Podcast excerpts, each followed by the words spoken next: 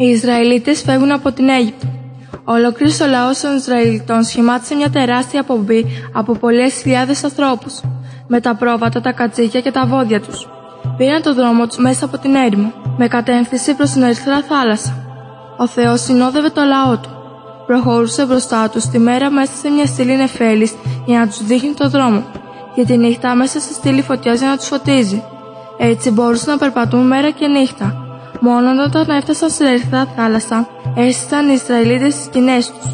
Τώρα πια η Αίγυπτος έμεινε χωρίς Ισραηλίτες. Τότε ο Φαραώ μετάνιωσε και τους άφησε να φύγουν. Είπε στους αξιωματούχους του: «Δεν έπρεπε να υποχωρήσω. Τώρα δεν έχουμε πια κανένα για να μας κάνει όλες τις βαριές δουλειές». Γι' αυτό ο Φαραώς σκέφτηκε να φέρει πάλι πίσω με τη βία τους Ισραηλίτες. Έζεψε τις άμαξές του, πήρε μαζί του τους πολεμιστές και καταδίωξε τους Ισραηλίτες.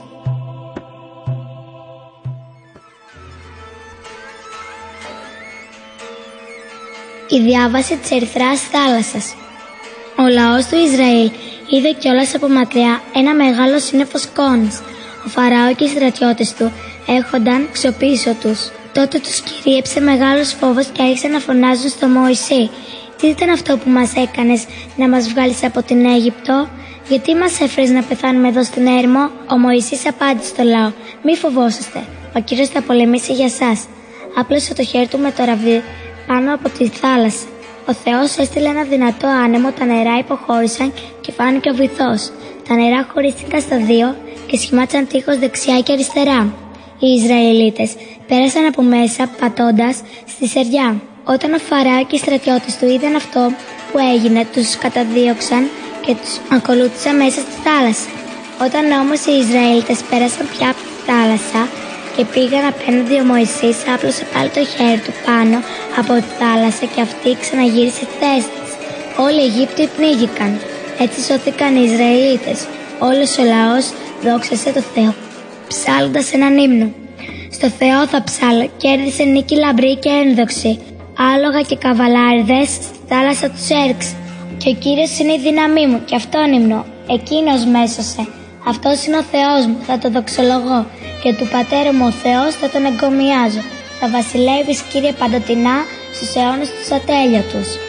Τότε η αδερφή του Μωυσή, η Μαριάμ, πήρε στο χέρι της το τύμπανο και άρχισε να ψέλνει και αυτή τον ύμνο στο Θεό. Όλες οι γυναίκες την ακολούθησαν και τύμπαναν στο χορό. Ήταν όλοι τόσο χαρούμενοι και ευτυχισμένοι που ο Θεός τους έβγαλε από την Αίγυπτο και τους έσωσε.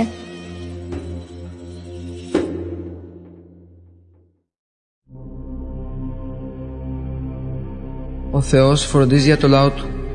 Οι Ισραηλίτες συνέχισαν το δρόμο τους στην έρημο. Μετά από μερικές εβδομάδες τέλειωσαν όλες οι τροφές που είχαν πάρει μαζί τους. Ο λαός άρχισε τα παράπονα. «Καλύτερα να μέναμε στην Αίγυπτο.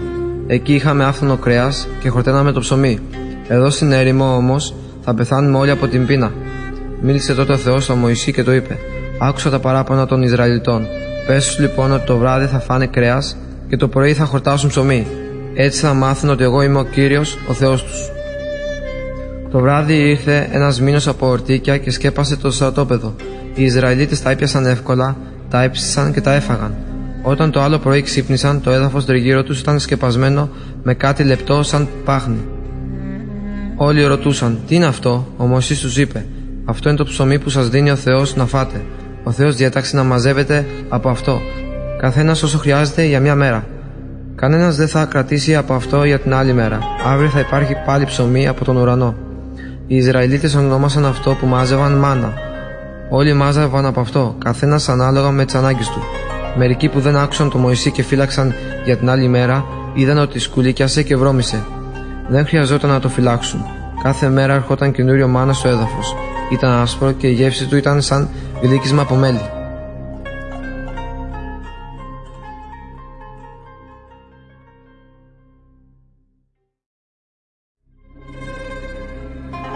Νερό από τον βράχο. Οι Ισραηλίτες συνέχισαν την πορεία τους στην έρημο και έφτασαν σε μια περιοχή που δεν είχε καθόλου νερό. Άρχισαν πάλι τα παράπονα στον Μωυσή. «Δώσε μας νερό να πιούμε», του φώναζαν. Τότε ο Μωυσής προσευχήθηκε στον Κύριο και εκείνος του απάντησε: «Προχώρα μπροστά από το λαό, πάρε μαζί σου τους πρεσβυτέρους των Ισραηλιτών, πάρε στο χέρι και το ραβδί σου με τον οποίο χτύπησες τον Νείλο και πήγαινε. Εγώ θα βρίσκομαι εκεί πριν από σένα, πάνω στον βράχο, στο όλος Χορίβ. Χτύπα τον βράχο και θα βγει από εκεί νερό για να πιει ο λαός. Έτσι οι Ισραηλίτες, παρά την απιστία τους στη δύναμη του Θεού, χόρτασαν νερό.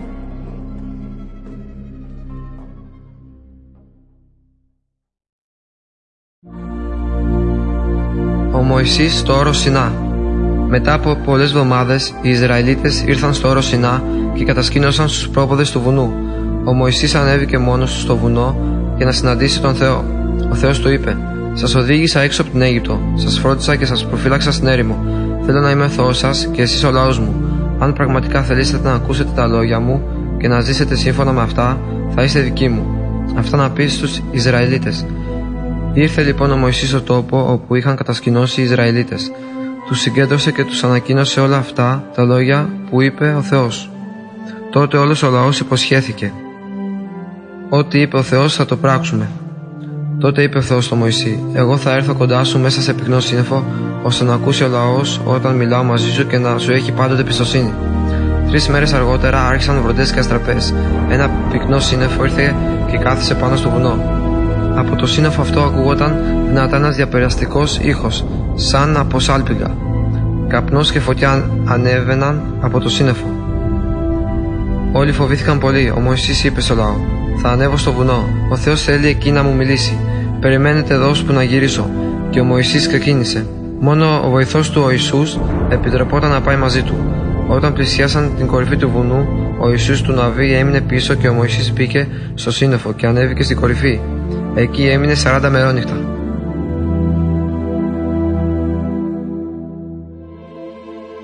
Οι δέκα εντολές. Πάνω στο βουνό, ο Θεός μίλησε με τον Μωυσή και του έδωσε τις δέκα εντολές. Τις έγραψε πάνω σε δύο πέτρινες πλάκες. Οι δέκα εντολές. Πρώτη. Εγώ είμαι ο Κύριος, ο Θεός σου, που σε έβγαλα από την Αίγυπτο. Δεν θα υπάρχουν για σένα άλλοι θεοί εκτός από μένα. Δεύτερη. Δεν θα κατασκευάσεις για σένα είδωλα άλλων θεών. Δεν θα προσκυνάς ούτε θα το αλατρεύεις. Τρίτη. Δεν θα προφέρεις καταχρηστικά το όνομα του Κυρίου, του Θεού σου. Τέταρτη. Να τηρείς συναργία κάθε εβδομή μέρα της εβδομάδας. Είναι μια άγια μέρα που ανήκει στο Θεό. Πέμπτη. Να τιμάς τον πατέρα σου και τη μητέρα σου. Έκτη. Δεν θα φωνεύσεις. Έβδομη. Δεν θα μοιχεύσεις. Όγδοη. Δεν θα κλέψεις. Ένατη. Δεν θα καταθέσεις ψεύτικη μαρτυρία ενάντια στο συνάνθρωπό σου. Και δέκατη. Δεν θα επιθυμήσεις τίποτα από αυτά που ανήκουν στο συνάνθρωπό σου. Το σπίτι του, τη γυναίκα του, τον δούλο του, τα ζώα ή οτιδήποτε ανήκει σε αυτόν. Ο χειροποίητος Θεός. Ο λαός περίμενε να επιστρέψει ο Μωυσής. Οι μέρες όμως περνούσαν και αυτός δεν γύρισε από το βουνό. Τελικά οι Ισραηλίτες πίστεψαν πως ο Μωυσής δεν θα γύριζε πια πίσω. Πήγαν τότε στον Ααρών και του είπαν: «Δεν ξέρουμε τι έχει γίνει με τον Μωυσή. Ίσως να μην γυρίσει ποτέ. Ποιος θα μας οδηγήσει τότε? Χρειαζόμαστε ένα καινούριο Θεό που θα μας δείχνει τον δρόμο για να βγούμε από την έρημο. Φτιάξε μας ένα καινούριο Θεό, ένα που θα μπορούμε να το βλέπουμε». Ο Ααρών τους είπε: «Δώστε μου όλα τα χρυσά σκουλαρίκια σας». Τα πήρε, τα έλειωσε στη φωτιά και τα έκανε ένα χρυσό άγαλμα μοσχαριού. Ο λαός προσκύνησε το μοσχάρι και φώναξε: «Αυτός είναι ο Θεός μας που θα μας βγάλει από την Αίγυπτο». Οι Ισραηλίτες γιόρτασαν προς τιμή του καινούριου τους Θεού. Όλοι κάθισαν να φάνε και να πιούνε και έπειτα σηκώθηκαν και δασκεύαζαν γύρω από το χρυσό μοσχάρι. Ο Μωυσής άρχισε να κατεβαίνει από το βουνό, κρατώντας στα χέρια του τις δύο πλάκες με τις δέκα εντολές. Όταν ο Μωυσής ήρθε στον Ιησού του Ναβί που τον περίμενε, άκουσαν τις φωνές και το θόρυβο από το στρατόπεδο των Ισραηλιτών. Ο Ιησούς του είπε: «Ίσως ξέσπασε πόλεμος». Ο Μωυσής απάντησε: «Όχι, αυτό δεν είναι βόη πολέμου. Εγώ ακούω φωνές γιορτής». Όταν έφτασαν στο στρατόπεδο, είδε ο Μωυσής το χρυσό μοσχάρι και τους χορούς. Τότε φούντωσε ο θυμός του και πέταξε τις πλάκες από τα χέρια του και τις έσπασε σε ένα βράχο. Έπειτα πήρε το χρυσό μοσχάρι και το έριξε στη φωτιά. Και είπε στον Ααρών: «Τι σου έκανε αυτός ο λαός και τους παρέσυρες σε μια τόσο μεγάλη αμαρτία?» Ο Ααρών απάντησε «Μη θυμώνεις, ξέρεις ότι ο λαός αυτός είναι κακός». Οι Ισραηλίτες δεν ήξεραν τι απόγινε και ζήτησαν ένα καινούριο Θεό για να τους οδηγήσει.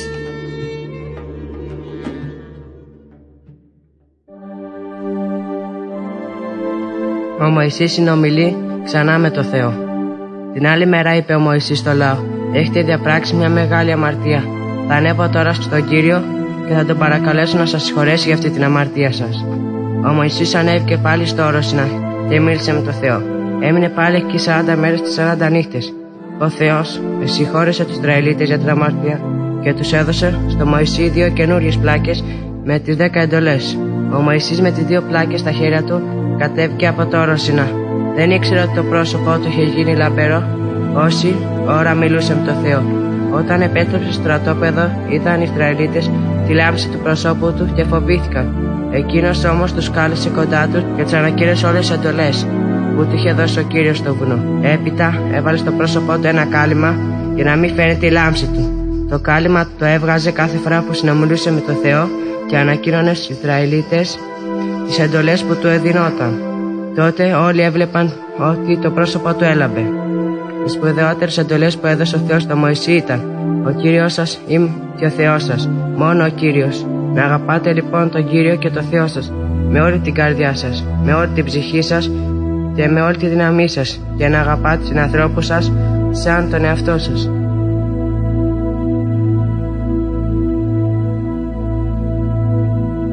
Η σκηνή του μαρτυρίου και η κυβωτός της Διαθήκης. Ο Θεός ζήτησε επίσης από τον Μωυσή να συγκεντρώσει τις προσφορές του λαού για να κατασκευάσουν μία σκηνή για να μένει κοντά τους. Η σκηνή αυτή ονομάστηκε σκηνή του μαρτυρίου. Του εξήγησε με κάθε λεπτομέρεια πώς έπρεπε να κατασκευαστεί η σκηνή και τι να περιέχει. Μέσα στη σκηνή θα έπρεπε να υπάρχει ένα κυβότιο στο οποίο θα έβαζαν τις πλάκες με τις εντολές. Το κυβότιο αυτό ονομάστηκε κυβωτός της Διαθήκης. Θα υπήρχε ακόμα ένα τραπέζι, η τράπεζα της προθέσεως, πάνω στο οποίο θα τοποθετούσαν δώδεκα ψωμιά, καθώς και μία χρυσή λιχνία. Τέλος, έξω από τη σκηνή έπρεπε να κατασκευάσουν ένα θυσιαστήριο. Άνδρες και γυναίκες έφεραν τη συμφορά τους για να κατασκευαστεί η σκηνή του μαρτυρίου. Καθένας έδωσε από τους θησαυρούς του. Χρυσά βραχιόλια και ασημένιες αλυσίδες, πολύχρωμα πετράδια σε διάφορα χρώματα, μαλλί βαμμένο σε διάφορα χρώματα, πολύτιμα υφάσματα, μαλακά δέρματα και τομάρια, πολύτιμο ξυλό κακίας, αρωματικές ύλες και λάδι για τη λιχνία. Ο Μωυσής βρήκε δύο πρικισμένους τεχνίτες και τους εξήγησε ακριβώς πώς θα πρέπει να κατασκευαστούν όλα. Αυτοί έδειξαν στους άλλους πώς θα έπρεπε να κατασκευάσουν τη σκηνή του μαρτυρίου και την κυβωτό της Διαθήκης. Όλοι βοήθησαν. Από το μαλλί ήφαιναν ωραία υφάσματα για το εσωτερικό μέρος της σκηνής. Πάνω από αυτό τοποθετήθηκαν τα δέρματα και τα τομάρια ως εξωτερικό μέρος της σκηνής. Οι τεχνίτες κατασκεύασαν την κυβωτό της Διαθήκης από ξύλο ακακίας και την έντυσαν ολόκληρη από μέσα και από έξω με καθαρό χρυσάφι. Στο κάλυμα τοποθετήθηκαν δύο χρυσοί άγγελοι. Όλα εκτελέστηκαν έτσι όπως τα είπε ο Θεός στο Μωυσή. Όταν όλα ήταν έτοιμα, στήθηκε η σκηνή. Ο Μωυσής τοποθέτησε τις πλάκες με τις δέκα εντολές μέσα στην κυβωτό της Διαθήκης. Μετά έφερε την κυβωτό μέσα στη σκηνή. Όταν βγήκε πάλι έξω, μία νεφέλη ήρθε και σκέπασε τη σκηνή του μαρτυρίου. Το λαμπρό φως του Κυρίου γέμισε τη σκηνή. Τώρα οι Ισραηλίτες έβλεπαν από την νεφέλη τι έπρεπε να κάνουν. Σε όλες τις μετακινήσεις τους ξεκινούσαν μόνο την ημέρα που η νεφέλη σηκωνόταν από τη σκηνή του μαρτυρίου. Και αν οι νεφέλοι δεν σηκωνόταν, δεν έφευγαν. Με τον τρόπο αυτό συνόδευε ο Θεός το λαό του στο δρόμο για τη χώρα που του είχε υποσχεθεί.